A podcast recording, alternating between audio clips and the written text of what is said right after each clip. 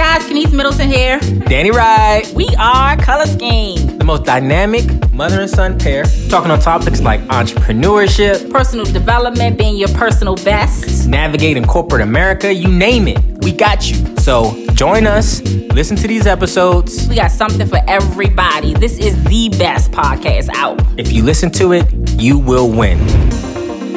Color scheme. We are We're back. back. We're back. Another day. Yes. We got your special light on you.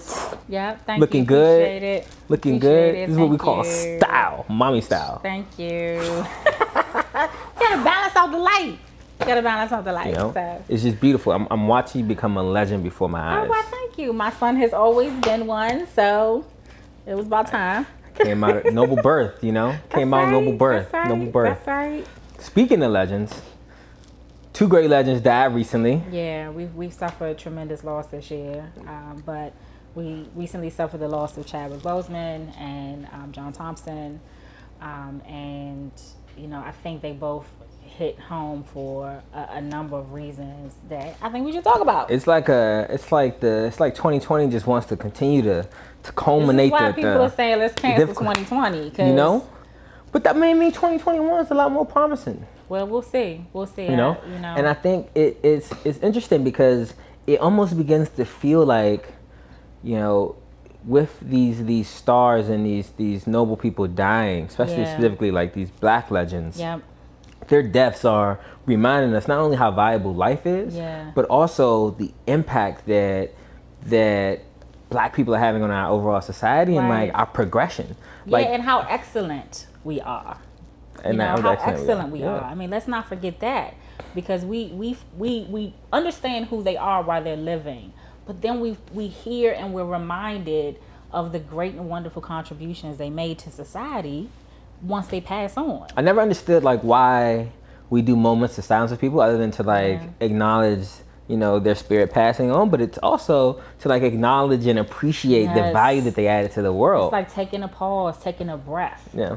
You know to to acknowledge and remember their contribution and the worthiness that they've that they've made um, to to us to us as black people but to the greater good of, of society. So um, and you know one thing I've, I've been thinking a lot about with you know legends such as those two and others that have, that have passed this year um, in the power the importance of saying no because they have stories that are so profound about things that they've overcome and things that they've done but i always think about you know how does that relate to me how does that relate to you how does that relate to us and there's so many things you know i've been watching all the different videos specifically about um, chad Boseman that have been going around about and he, he gave a, a speech to howard university i think in 2018 to Yep. their graduating class and He became he- and he got an honorary doctorate. yeah, he did. in that And- process. And, and he's talked about he didn't call it the power of saying no, but it suggested the power Oh, of saying no. absolutely. The, he he championed what it means to be intentional about who you are Yeah, and being mission driven. Yeah, exactly. In your work and in, in your Yeah, goals. and he's talked about different roles that he just wouldn't play, Yeah. and, and why, and how he wasn't going to participate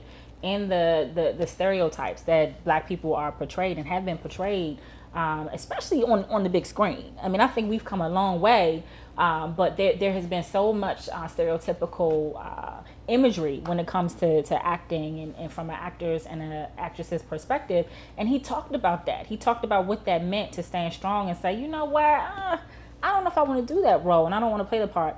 I've heard the same is true with Denzel Washington and other actors that have, have, have taken a stance and said, you know what, I'm not going to do that.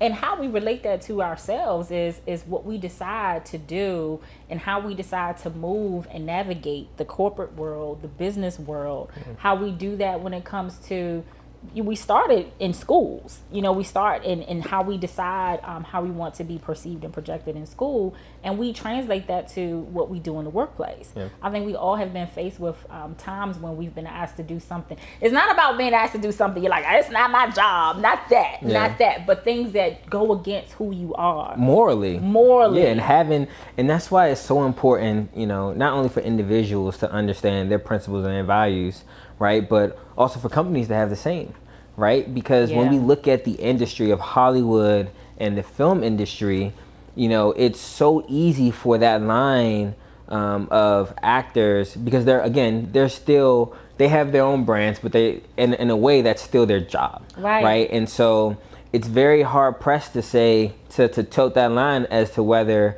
you know this role or position is going against your morals or your or your values as a person, Yep. specifically as a black man in, in, in Chadwick's position, versus saying, this is something I want to play, I want to make my money, or this is going to be Right. something that people are going to love me for, Yeah. right? And like how how the complexity it is to, to kind of integrate those things and how you have to really be centered You do. and and fundamentally know who you are. That's why it's so important, you know, like creating like the culture within yourself to to Yeah. know your your purpose Yeah. in life and to and to know and to be secure with who you are and and what your intentions space are. and opportunity to do that and to Yeah. explore that. And I think you know we we are always reminded about where we are today with the pandemic and all the things that are happening and how it's causing us to be a, a, a little bit more, I would say, stationary where we're home and in different places. We can't move about as much as we as we used to. So it's a good opportunity to be intentional about reflection, about intention, being intentional about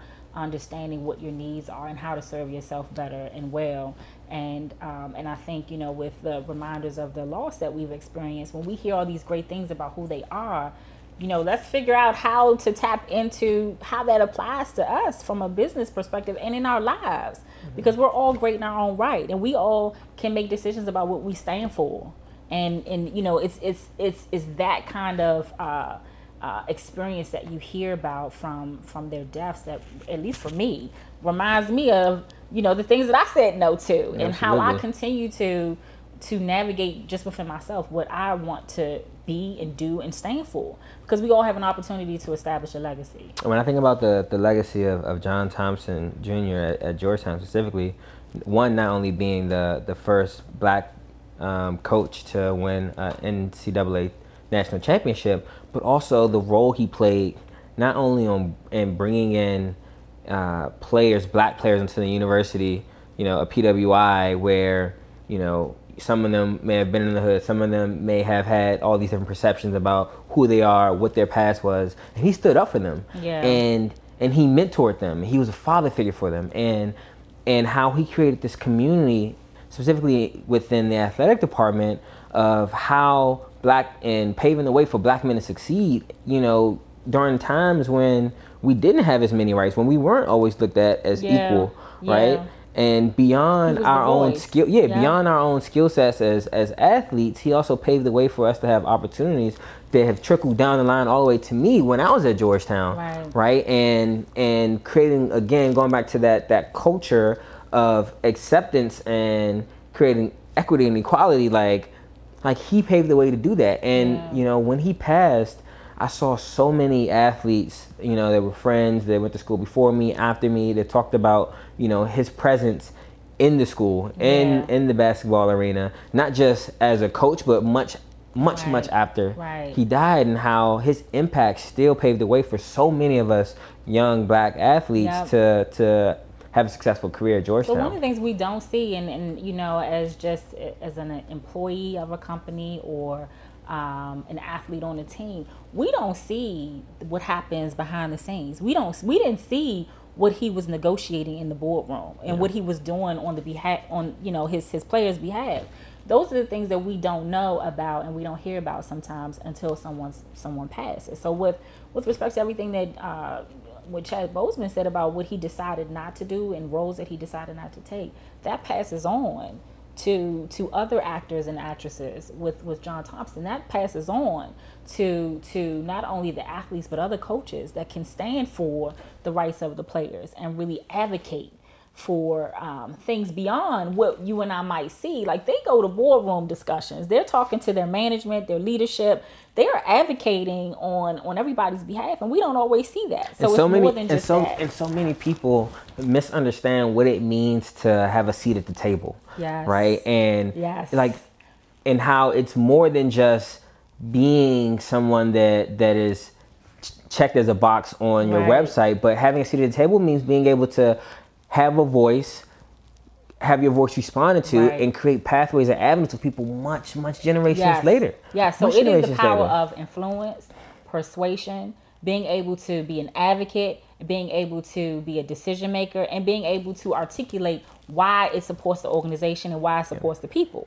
So that is what having a seat at the table in a powerful position like that really is so, so much of a downstream effect and impact that it would have for current players, you know, and, and players to come. Like you said, you know, you you you experienced it from seeing, you know, and talking to players before you and after you that um, experienced the downstream effects of of you know what John Thompson was able to do and accomplish. So and it, and and his ability to, you know, understanding the culture and the rich history of Georgetown specifically, and we've seen, you know, how in the past few years, you know, there's been talks of reparations and students have risen up because you know, they say you know Georgetown was yeah. one of these universities that um, that got its funding and, and was built off of the backs of slaves, right. and, and to have right. someone like him play such a pivotal role, and looking back now and thinking about how he's been able to help so many of us get into the school and be successful yeah. and also influence so many other white professors and white coaches yeah. and white administrators to, to yep. open their eyes and see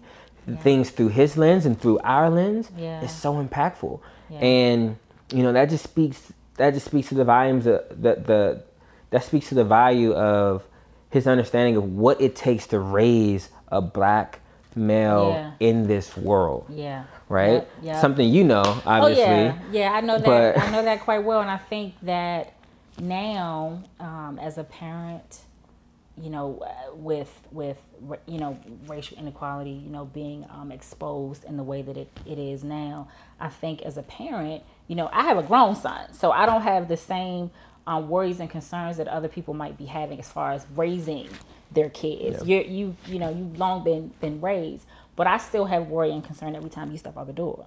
So you know, it's it's it's like one of the things that you don't realize as as a as a child of a parent who has a black son, you, you you're constantly holding your breath. You don't know even before this, even before you know we we we are seeing uh, you know video of of black men being hunted, killed, murdered in the streets. Before we saw this live on TV and the way that it's been represented and on social media, long before then we knew race existed. Yeah. We we knew as parents that we needed to prepare our sons for being pulled over, being detained, uh, uh, what it might look like in, in, in the schools, in the work world. Like that, that's something that you know. It's something you know. that, that we're all coached up and learned yeah. from a very yes. young age. And yes. I remember one time I was having a conversation with one of my white male mentors, and you know, we were having this conversation. We asked a lot of questions about what that meant and what that looked like, specifically yeah. as a black man. I talked about how you know you're taught from an early age how to interact with police. And yes. he was like, "Well, I was yes. taught how to interact with police," and it's like it's not no, the, it's, it's not, not, the same. same. It's not, it's the, not same. the same. And it's and this isn't like me saying this is what I want, but I've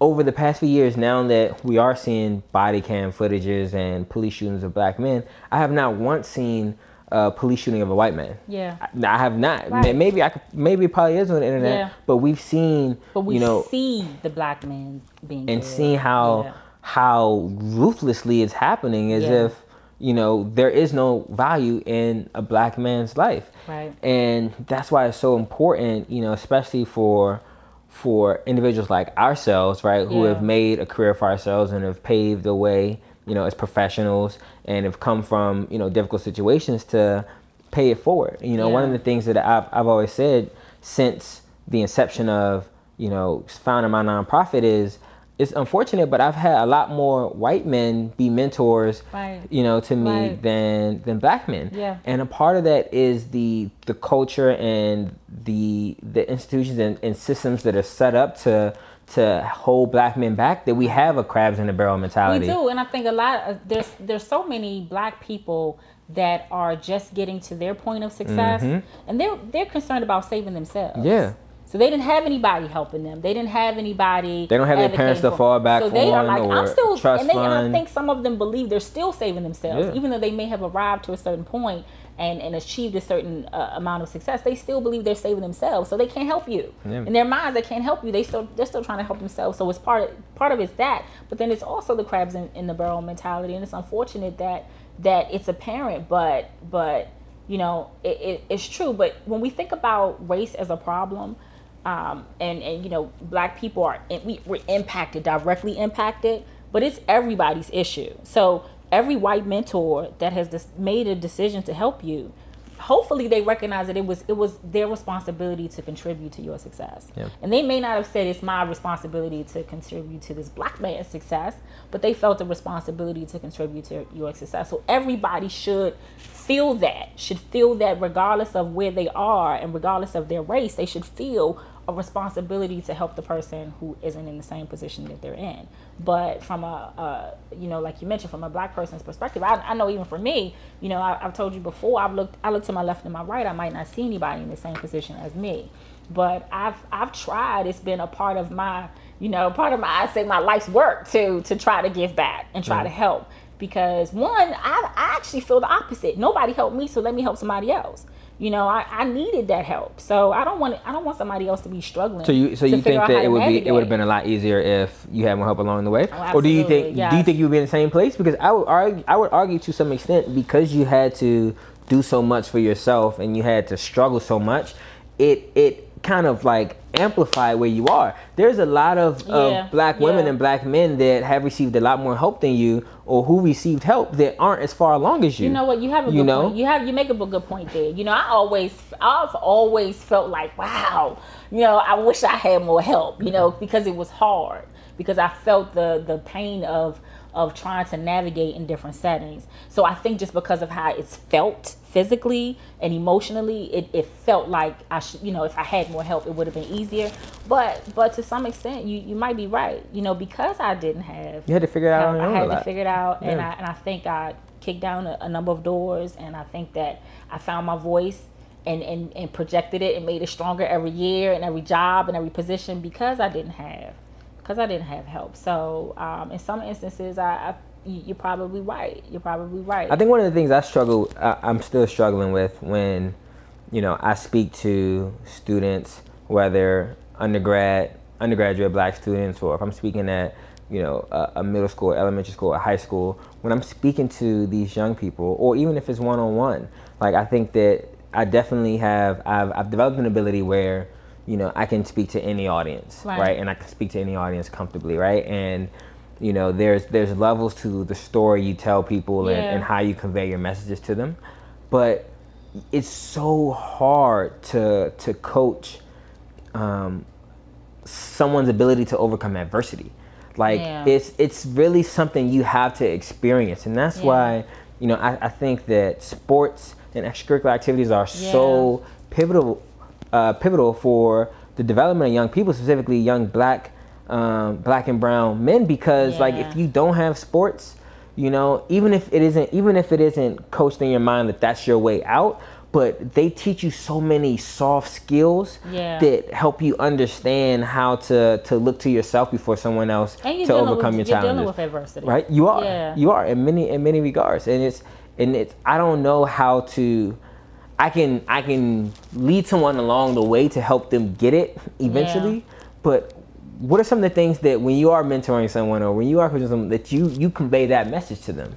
One of the things I try to do. You can't. It's hard to teach yeah. grit. How do you teach grit? It was like, grit, how, do you, now, how do you teach that's a, that's a grit? little bit of a different you know? topic, but it is. It's hard. It's hard to teach. It hard. It's hard to teach grit. But one of the things that I found is common across different people that I mentor when they when they come to me with a problem mm-hmm. and they've hit a wall and they're talking to me about it and they're articulating what's happening it they it's it's so much of them being defeated that they're talking about yeah this person won't you know talk to me this person is criticizing me this person like it's it's i am being attacked I am in full attack mode. Things personally. This company is yeah. this. These people are that. They have become uh, they, they are so overwhelmed with being attacked that they don't see a way out. So what I try to do is take it away. I take away some of what they perceive as an attack and I give them I give them insight on what's actually happening. How can I do that? Because a lot of it's happened to me. That was me. I was like that. That happened to me. I, I can't I would love to say I just one day became great and I figured it all out. No, I went through a number of, of experiences where I felt attacked, like, wow, oh, because I'm a young black girl, they're just attacking me, and you know, I don't, you know, talk like them or dress like them or act like them, and so now it's all about, you know, so and some of that was real, yeah. some of that was real and really happening, but instead of instead of it I, taking it so personal and, and, and saying this is a full on attack. Let me recognize where they are, and let me recognize where I am, and let me let me also more than anything recognize what I have power and control over because they don't have power and control over me. They can do and say what they want to say, but how I respond and how I deal with it is mine. Yeah. So that's the kind of stuff that I always like. I start breaking it apart and talking them through it so they can see they have power. Because a lot of those conversations, when you're talking to young people about adversity, a lot of times it's because they feel powerless. Mm. They just feel powerless. They're just like, I'm never gonna be able to do that. And one example that I learned or I used to hear that is an example of that is feeling sorry for yourself. Yeah. And I never got it. I, I I honestly used to hear all the time playing football, whether it was in boys club or whether it was in high school. I used to hear all the time in high school. I mean, stop feeling sorry for yourself. And you know, when you running and you working out, like, or you lost, like, stop feeling sorry for yourself. And I used to be like, like, uh, okay, like, I guess that just means work harder. Like, eh, I don't really get it. Like, you know. Right. And it wasn't until I went to Georgetown and really felt powerless to my situation and not yeah. feeling like I was at a school that um, really valued me as a football player, that yeah. made me feel like, you know, I went to, like, we can look at St. John's now, like my high school, and last year was top five yeah, national contender, school, right? right? And I ended up going to Georgetown, which is D1 AA, yeah. and I had all these D1 schools looking at me you know, my recruiting, whatever, like we can say whatever it was, but I was one of the top players in WCAC. Right. You know, absolutely. playing with people like Stefon Diggs in the league now, right? I and when I look at when I looked at my my trajectory when I was at Georgetown and how I just felt like it curbed. Yeah. Like I was feeling sorry for myself. Yeah. I started working out hard, right? Like I went from being in high school I was working out every night I was sending pictures of, of myself working out to Coach G, yes, you, you know, doing push ups, doing jump squats, right? Like doing sprints at night, like all these different things to be a top athlete in the WCAC to going into Georgetown and like not going out before practice, yeah. not really lifting as hard, like and just kind of like allow myself to be deflated. Yeah. And when I when I when I finally got through it after about two years, I realized that that was the definition of feeling sorry yes. for myself. Yes. It was I'm not at a school I want, so I'm not going to do as much. Or I'm not at, or my coaches, you know, aren't giving me affirmations all the time, so whatever, yeah. this is stupid. Or I should be playing because I know I'm better than this person, so I'm not going to run as hard on my yep. sprints, right? Yep. And how all of those situations negatively impacted not only where I was as a player, like the the value I felt in myself as a football player and like where I was going, like that was me feeling sorry for myself. And it took it didn't take anyone else telling me about it, but it took me like really looking in the mirror to to get to that place so to, to understand that. You think you had to experience it to get it? I do, but I also think that I I also think that I have a unique ability to to self reflect and yeah. to like look in the so mirror and say that's something you have. And that's what I that's what I'm you, that's what I don't understand. How do okay. we teach that? Okay I see. Like you know what I'm saying? Like how going. do we teach that? So I, I don't know that you can. How do we I don't know that you can. So that is something as your mother that is something you have had. You you you have it even more now but it's something you've always had. Mm-hmm. you've always had that. That didn't just come to you at Georgetown. It felt like it came to you even more pronounced then, but you've always kind of had that along the way from childhood on. But so you might not be able to teach somebody that, but what you you you teach around that. So you may mm-hmm. not be able to teach them how to look at themselves and figure you know out um, how to do better, how to overcome what is actually happening. But what you can teach them is how to shift the conversation or sit, shift the challenge in a way that you you un, you you unarm them. So they're armed with all Barriers this stuff, and, right? And they, they, have all this stuff. These people don't like me and yeah. this and uh, yeah. and if I was hey, if I was at this school, I'd be the uh, so they yeah. they're armed with all this stuff. Because yeah. that's what happens. They're armed with all this stuff. So take it away. Start chipping it away. Yeah, yeah, yeah exactly. Exactly. So so you might not be you can't I don't know if you can say, let me show you how to self-reflect. let me, let me, let me show it to you. So you might not be able to do that, uh-huh. but as you start chipping away all the things that they're on with, you putting putting it down, then it, you know, a lot. We're, we're talking about logical people that Yeah. that can get to a logical place. You can help them see that some of this is you, or or if you if you can't see that it's you as far as the the offender or the the, the part of the problem, help you can help them to see where they have power and control. You know, you have some control over this situation. You you've told me a story that sounds like you are at zero percent and you're not. And let me show you why. Let me show you why you're not at zero. Here's five, here's ten, here's fifteen. Let's give let me give it back to you so I can help you. You're at 10.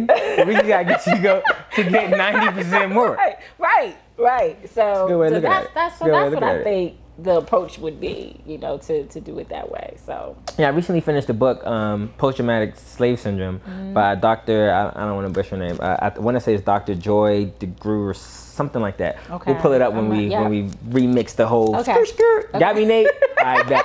Uh, we go we go remix it. But you know, she talks a lot. She talks a lot about you know what we just said and like how all the systems and, and slavery and the institutions set up and how black people have been so devalued that it's Yeah. difficult for us to even overcome those Yes. barriers and like to even imagine ourselves as viable Right. and like how you know again going back to the crabs in the barrel syndrome if we think about just like the workplace or you know being an athlete specifically how for a black person if we see another black person get promoted over us or get a position over us we're like like why is them? Like we like get like this hater mentality Yeah, right? But if it's a white person to get promoted over us or get a position we, we kind of like expect it. Yeah. like we're conditioned to like expect Yeah. white people to be better than us and to like improve and improve uh, over improve over us or like get ahead or progress more than us.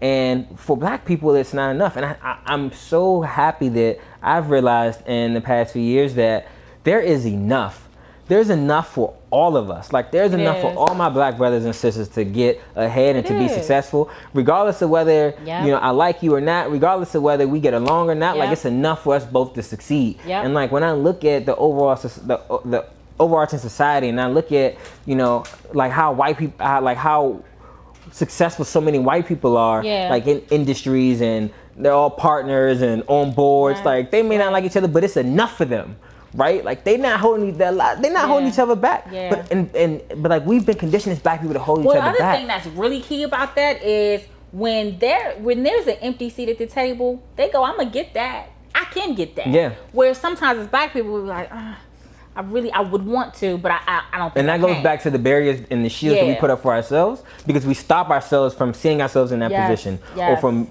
from shooting full stream ahead to get there. Yeah. And so, you know, going back to kind of where we started with this, I really wonder how, you know, from the standpoint of being like young, like how do we prepare our children, you know, our children and teenagers and, and young adults for the future? Yeah, I You think know? you know you said a couple things without even you know bringing it to this topic, but I think you know at least for me, like I know when you were a kid, you grew up in the in the '90s, and at least at the start and and into the t- early 2000s i always thought i'm gonna always keep you busy you're Yeah. gonna always be busy like that was my plan my plan was you're gonna be so busy you're not thinking about tv i mean social media wasn't as big as it is now but you weren't gonna be thinking about that like you weren't gonna be thinking about all this stuff because i was gonna have you in activity Let it be noted for the record, I could not watch TV during the week. No. Had to go to bed at eight o'clock. Yes. Didn't have a social. Didn't Used to have, have to do- Facebook until what? Sixteen. Used to have to do workbooks on top of my homework. Yeah. Yeah, you worked all the time, and I, I, I mean, But I especially, like, but like looking now, like especially during this time of COVID, where so many people are unemployed, kids are our, our our kids specifically like in the community we come from, like they're already behind in school. yeah, they are. right? Like and now it's how do we get ahead? And then even looking looking ahead like how do we create how do we redefine our education system to create more more um, programs and, and literature around like financial literacy Yeah. and things like that so that we are preparing for the future because if we're going to be honest right now like black people have been sc- are screwed by covid Yeah, black yeah, latinos people of color have been completely, screwed by covid Yeah. and then also when we think about the overarching context of um, unemployment like shooting up Yeah. and you know people's benefits now being challenged and our government trying to challenge social security like Yeah. we can't like how do we, we can't even plan for retirement like people aren't even planning effectively Yeah. for retirement It's it's tough. It's tough. I mean, there's there's so much that we, you know, we're, we're so disadvantaged already. Yeah. So it's like, where do, where do we start? And I think, you know, for me, I always think that you, you started what was free. What's free and what's available for you. Like, I feel like let's take all these layers away. People have opportunities. Stop shooting for this. Stop, stuff. stop shooting Let's for all of that extra stuff and look right here. Free. What's here? Because here's the thing. What's in front of you? Here's the thing that we, we, we don't talk about. Quiet is kept. All these businesses that are getting money, they have to spend it somehow. Yeah. They are establishing programs. Yeah. Some of them are establishing programs that are free. Nonprofits are establishing programs that are free. Some for profits have money that they need to spend on social impact programs. Let's look at what's free. So that's the one thing that I think from a financial perspective when we think about big business, you know, just the common folk, you know, we're not always thinking, we're thinking, oh, they're making all this money. I'm, I don't have any money. Like, how do I get a piece of that? How about look at what they're doing for free because they have money that they need to spend. To spend, there are a number of virtual program pro, programming uh, uh, uh, things that are being established now that are free. There are, I mean, there were summer camps. You guys, uh, you did a good camp that was free. Yeah. You know, virtual um, under good projects. So there are a number of avenues of free help that uh, people can search out for for themselves and for their children. So let's start there. Let's start at free resources, free financial literacy resources. When you, if you don't understand the stock market and you don't understand benefits, you don't understand all of this, you know what these words mean. Search for them. Almost everybody has access to the internet. Almost Google everybody. is number one superhuman. Yeah, so Tell you everything start- you want. So start there. So start there. But but you know, and and for preparing for for yourselves as an adult, you know, especially for the younger generation that's now, you know, the young professionals, you know, your companies have all types of resources that uh, provide information about 401k, about investing and things like that, small and large companies. Sometimes it goes back to you can't wait for somebody to bring something to you. If you don't understand it and you don't know about it, search, go straight to your human resources department and start asking some questions. Yeah, but like I mean, when we look at companies like ours, we've never had a human resources department. Yeah. You know, we've had a person that kind of served as that role. Right, but how about ask you? Like Sure. ask you. So if I work for you and you are a partner, I'm thinking in my mind, partner, hmm, that means in charge. That means you've been able to establish a successful business. You might not be, you know, uh, you know, uh, uh, super advanced when it comes to fi- fi- financial literacy, but that's only because you're, you know, you're still navigating and you're still somewhat young too. So you, you, I'm sure you know a lot. This is me as the employee. I'm thinking you probably know a lot. You've been able to establish a business. I'd ask you. So yeah, there may not be a formal human resources office or a formal benefit set up. Ask the person in charge. Yeah. And if they don't know, ask them for a resource. People get to be in charge for a reason. How did you get there? Have you been saving your money or investing in someplace? What can I do Well, with the benefits that you've established? And you know what? I would tell somebody like, to be honest, when I first graduated, I probably didn't save any money the first three years. I can attest to that. you I don't know where all my money went, but I it just kind of like, and no matter how just many kinda- conversations we had about like saving, blew like the wind. This, Yeah. But that's not my fault. This is expensive. Oh, that was like running a nonprofit. Like, she was right. blowing like yeah, the wind. you were spending. You were spending a lot of money. You were. You were, and you, you know, at the time, I think you might have. So I got big full of mama. It came know- up, came up. Uh, boom. but you never. Boom. But you, you, you didn't think that. You never thought about it. Anyway. Never, I'll never forget how, you know, I had my dad's credit card for a while, and we got in an argument, and I was like, "Fine, take your credit card back." And I, I feel like there's a lot of young people that probably have that that that story.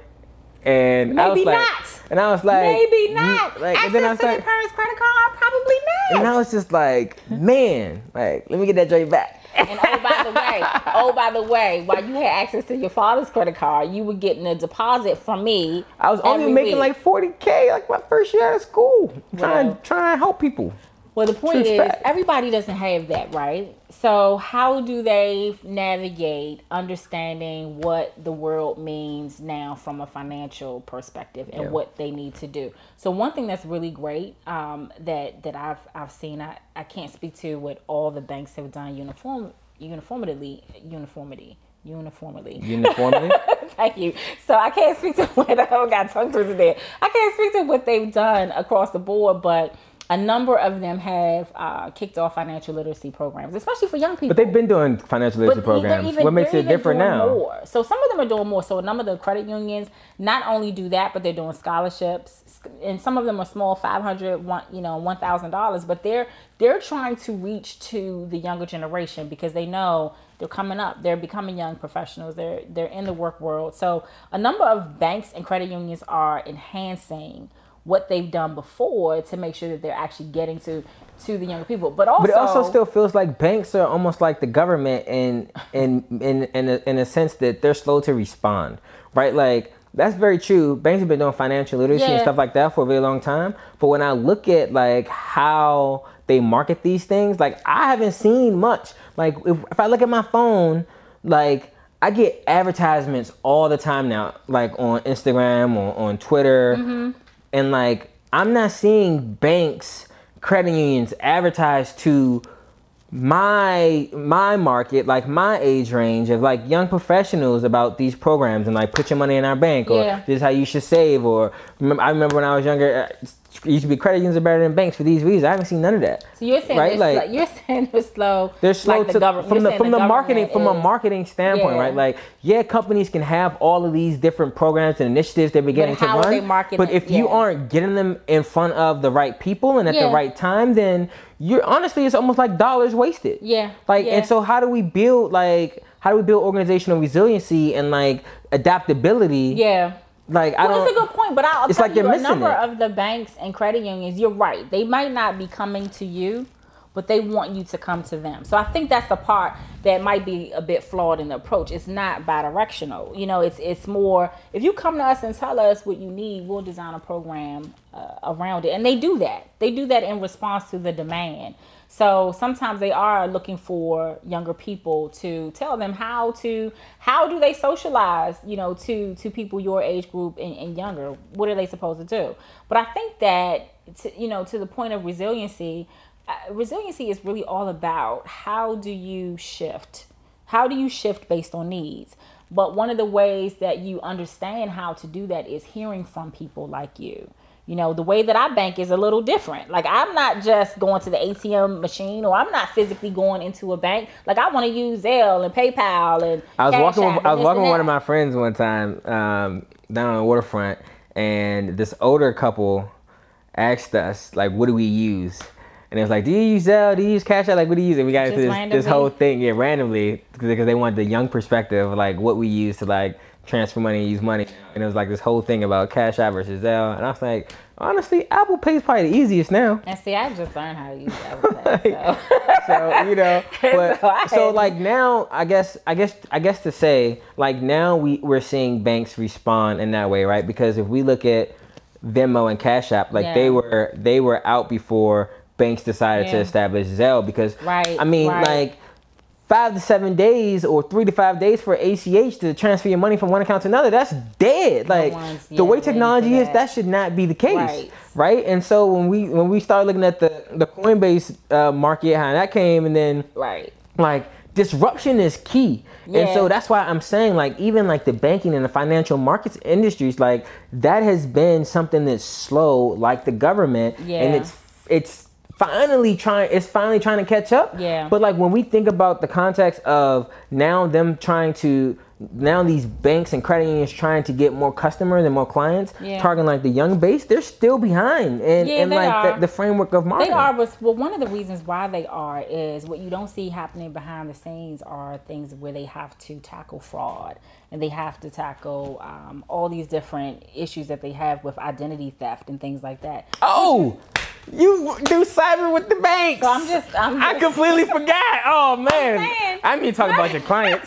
No, but I'm just saying. Yeah, I you that brought in the risk part, you brought in the fraud part. I was like, oh, this is your job. They can't just Get into your expertise. They can't just move as quickly. well, then you need to be more disruptive. Then I guess we need to point our fingers at people like you. Mid forties. But this is why there was an opportunity for PayPal and Zelle and some of these other. So then how are So you fixing like that? how you think about when you when you talk because you always talk about No, no, how you fixing stuff. that? You have to overcome some of the you know some of the cyber challenges and things that are happening in the background with fraud and and, and cyber and all the other things. There- You can't just turn a switch and make it better, but because it's been slow and because they have so many challenges to overcome to get to to uh, a, a point of what you were saying, like you make a transaction and it's in your bank account right then. It's taking some time for them to do that, but it's creating an opportunity for all these others. Is it created opportunity for PayPal and, and Zelle and Cash App and is it Venmo? I've never even used Venmo. So I, I, heard of it, but I've never used Venmo it. Venmo was out before Cash App. I know I didn't. I, I was using PayPal forever. PayPal, like, PayPal, PayPal was been, what I used. PayPal has been making adjustments. PayPal yeah, I used PayPal before anything. It but took me a I while guess, to even use ca- Cash. But App. I guess what this all comes back to is corporate adaptability and like yeah. resiliency and so, like how you yeah. kind of not only plan for the future but plan for mishaps plan to uh, yeah. to adjust from situations like fraud, like yeah, so, like adaptability. It comes right, down to right. adaptability. And so it's but it's exactly what you said. It's the two things. It's you know shifting and being able to to account for the new demand and what does that mean from your business model how do you tweak and adjust your business model but the the real you know big deal point of resiliency is what we see right now what's happening in the world of working remotely, schools being uh, now, you know, at home over a laptop, school being conducted over a laptop. How do you plan for that? So every business should have a model that accounts for a bad day happening. Now, a bad day can needs to be quantified though. Mm-hmm. No one expected a pandemic, but we knew a pandemic could happen. Mm-hmm. We knew that there could be uh, loss in electricity at some point. We knew that the internet could go down. We, we knew, knew that Wi-Fi could go. Yeah. We knew all these things were uh, uh, potentials to happen. So when you know that there's a possibility of a bad day, and that could be 10 things that could possibly happen, how do you keep your business running? Because your bottom line is you're in the business of making money and to provide services and products or whatever it is that you do from a mission perspective. How do you plan for that? How do you plan for alternative processing? I think I think one of the problems sure is, I think one running? of the issues is we have such a reactive culture rather than a proactive culture. Yeah. Like like in business in general, yeah. like so many corporations and and companies are reactive yeah. after things happen. Yeah. And a part of that is thinking about the bottom line and how much it costs to actually combat a lot of these threats. But another component of it is saying like what are the most important things we need to to to have preventative measures for. Yeah. And it's really interesting when I think back to one of my conversations with Robert Smith, um, who's one of our supporters at, at Good. You know, one of the things he talked about is how important coding going back to your to your to your purview how important right. coding is for young people to learn now yes. because of where our our because of where our society is going not just in the sense of ai and cybersecurity but coding teaches you how to think proactive and yep. think how yep. to be preventative rather yep. than reacting after something happens because you're saying well if i do this if i put punch this key in or put this code in what then this is going to happen what kind of right? reaction would it have and, yeah. so, and so like how do we begin to shift the the mode of how our society thinks yeah. is like something that i have been grappling with so that's one thing that's really you know you, you brought up the government and, and talked about you know how the, the slow pace one of the great things about the government is things like business continuity, resiliency, all those things are required aspects of how you work in the government. So every government agency has a requirement, a legal requirement to build in business continuity. Now, we can talk about who does it well, who doesn't do it so great, and all that, but it's something that they know they have to do. So a lot of these larger businesses and larger corporations have legal obligations to build in business continuity as part of their business model. So something happens, how do you continue to operate? All the systems are down, what do you do? You know, all the employees have, you know, re- relocated. There's a natural disaster and every the building is no longer here. How do you plan for that bad day? So a lot of the larger companies know that they need to do it, but when I think about everything that COVID has exposed, mm-hmm. it's things like that. It's flaws in planning. So you were just saying we're in a reactive culture. We are, but we shouldn't be because these are things that we know we're supposed to do. Yeah. Now, who gets excluded? Some of the small businesses, some of the schools. You know, some of these uh, companies are not. This is not a part of their their sort of their business mindset. Yeah. But some of the larger comp- companies and corporations, the government, and, and, and you know some of these uh, entities that have been in business for many many years, they already know this is this is like when you getting the answers to the test you know before you know you have a test coming up and you yeah. get like the the practice exam or getting the answers. They know that they have the playbook already that tells them here's how you need to think about a bad day. And these are the things that you need to do to prepare. So the people that are impacted now like w- with respect to the schools like some of they didn't know. The school systems don't plan for alternative schooling they're always thinking that the, the children are going to be there, the teachers are going to be there, and the building is going to be intact. But some of these build some of these businesses they don't have any excuses. They should be baking in that thinking as part of their business model so that when something bad happens, they can still make money. If I have a business and I want to continue to make money, I'm going to plan for everything that I could think of so I can continue to operate and make money. Yeah. So that's that's really the bottom line. So what we're seeing right now with, you know, back to the schools, they weren't prepared for this. So when when everyone was thinking about, okay, we we we are not going to physically be located in these schools anymore, and we're going to now have, um, you know, children and teachers at home um, you know, what do we need to use to do that? Okay, let's go to Zoom. Let's go to all these different, um, you know, audio, video pieces of, of software to get working. Everybody thought like that. And what's happening? It's going down. There's cyber issues. There's all these different things. But for some of the larger co- companies that have, have been impacted by that, shame on you. Why didn't you know? Why would you go to Zoom too? Why weren't you planning for an alternative means of communicating with your partners, your staff, your, your employees? there are a number of uh, different pieces of software that one could use. Why isn't that a part of your business planning? Yep. That's how you build in resiliency. That's how you plan for the bad day that can happen at any moment. And that's how you plan for, back to your point, for the young people that are like, why aren't my financial institutions, you know, being a little bit more savvy with how they're managing my money and providing services to, to me? Some of those companies do. They absolutely need to be moving to the future because yeah. the demand and the need is there. So how do we get to all of our customer well, base? One of the it's interesting. It's one of the things that I would say comes down to that adaptability piece, and you talking about young people specifically is, you know, as we move out of COVID,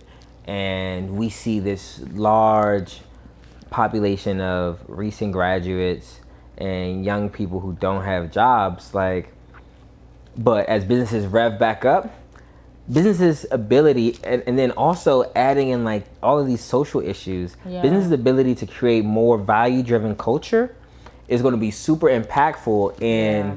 their ability to acquire new great talent yeah. like p- businesses are not going to come out of this pandemic operating the same right and a part right. of that is them embedding like a lot of these these social issues that we're seeing you know um, people galvanize around like that's going to be super important as yeah. we get out of the pandemic even passing passing this because that's what so many people care about now yeah. and it's right in your face it is it is they are really going to have to think through uh, enhancements to their programming so one of the things that i know um, that that you know was kind of existing in there long before covid was you know, I, I have so much uh, respect for the younger generation and the millennials that kind of push push the envelope a bit and say, I, I just started this job. Well, it's, a, it's, a, little more Gen Z too, you well, know. Gen millennials Z too. Is, you're right. You're right. The millennials are y'all getting we, my age. Yeah, we getting so, old.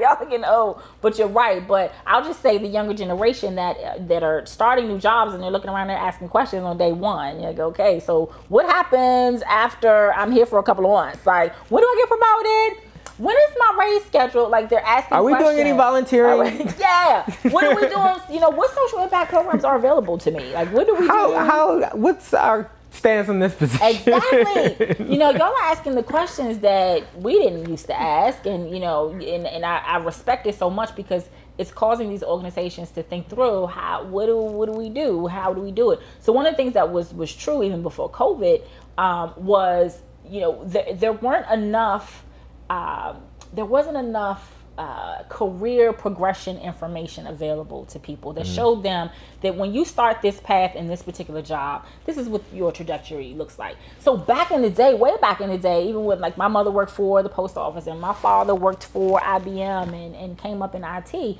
they had information on here's what your path looks like you know this is what the this is back in the 70s in, in early 80s they actually had information about what that looks like. That is absent now so one of the things that i've seen from a lot of young people especially you know coming right out of school they want to see it. Where, where am i going? And when do i get there? And uh, it, these companies don't have it. They don't have the information. and, and and a lot of companies aren't putting it on themselves but that's why there's so much turnover. You know, when we hear a lot of executives talk yeah. and we hear like some of these TED Talks and some of these speeches at universities and they talk about how young people are are in and they're out. They're in and they're out because That's why. and it's not. it's reason not- to stay. Yeah, it is, and it's don't see a not. It's and I think corporations and executives, especially, especially like the older generation, needs to begin to look in the mirror. We often talk Yeah. about looking in the mirror on on the color scheme, right? Like Right. People, like so many people, these corporations have to look in the mirror and say, what am I doing to contribute to this turnover Yeah. that we're seeing with you know this younger population, and how can how can we strategize and think strategically about you know creating a culture that young people want to stay in because I'll tell you and from- last thing right it's it's it's really unfortunate because you know so many older leaders have this mentality of like you need to you need to spend a certain amount of like tenure right. to like it's- earn your yeah, place when it's like no yes, now you need to create an inclusive culture where Yeah. young people can state how they feel and tell you how to help them Right, Right. but how do you but you have to create a culture where young people feel like the space is there and that you're listening so that they can tell you what they need and if you Yeah. aren't creating that culture for people to tell you what they need you will not So get there the you will point not be adaptive And to the point about turnover, I'll tell you just in information technology, one of the the challenges that we see in the government, from the government perspective, they're always like, oh my gosh, we get these people, we train them up, and then they leave. They leave for these higher salaries. So they're so focused on the money part, the government is. They're so focused on the fact that people are leaving for the money that they don't recognize that a lot of people actually want to stay and will stay if you show them where they're going to go. Yeah. When you show them where they're going to be. If you don't give them a path and you don't give them any information, they are going to chase the dollar. We've all done it. I've done it. Anybody would do that. You want to see where, what are you going to do for me? If you're not going to do anything to sustain me and my well-being here, then I'm going to go someplace else strictly for the money. if it's not clear like how long or what my performance metrics are to get promoted Right. if it's not clear on what type of professional development opportunities you're going to offer me if it's not yeah. clear on like you said my pathway to hit this level of career advancement that I see Yeah. then I'm not I have no reason to stay There's I have no no reason to stay at all Not at all. and it, it really comes down to so many of these companies like it's almost like ego in a way like reducing your ego and, and thinking thinking about how you can actually Yeah. invest in your staff Right.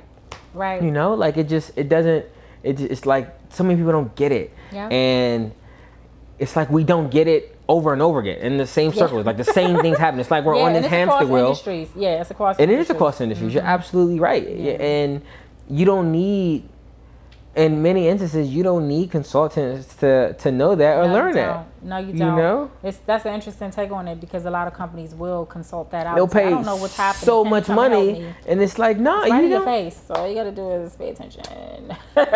so, yeah. And like, it, it just comes back to, to to really understanding like what does thought leadership look like, right? Yeah. Like, Yeah. and and how it's so pivotal for people to invest in their own professional development so that Yes. once you do become a leader like you don't begin to seclude and block off pathways to get Yeah. you that that that hinder you from understanding your people Right, and, and back And to dis- what we and said disconnect you. earlier, you. don't get to a, a position where you're just thinking about saving yourself. You have to think about how do I help the next. You should be thinking about how to help the next person and how to do that for the culture.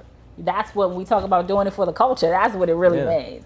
and I wonder, and I and I and I will, I will also say this as as we continue to to advance and from a technological standpoint, right? And people begin to specifically younger people, Gen Z and millennials, begin to learn and find ways to build their own brands on social media where Mm-hmm. we're seeing young people begin to have alternative revenue streams Yeah. by be like advertising for other companies and providing discounts and all these other things and creating opportunities for themselves to to have additional revenues like it's going to be super important for corporations to start to think about how they can help advance that. And like how so how do you create a culture that helps like optimize what your your staff cares about and like helps them progress their own personal brands and integrate those brands Yeah. into what you're doing Yep. right so like Yep. if if you have staff members that that are you know heavy on social media or care a lot about an issue like how do you get them involved in that within your company and then in turn turn that into a revenue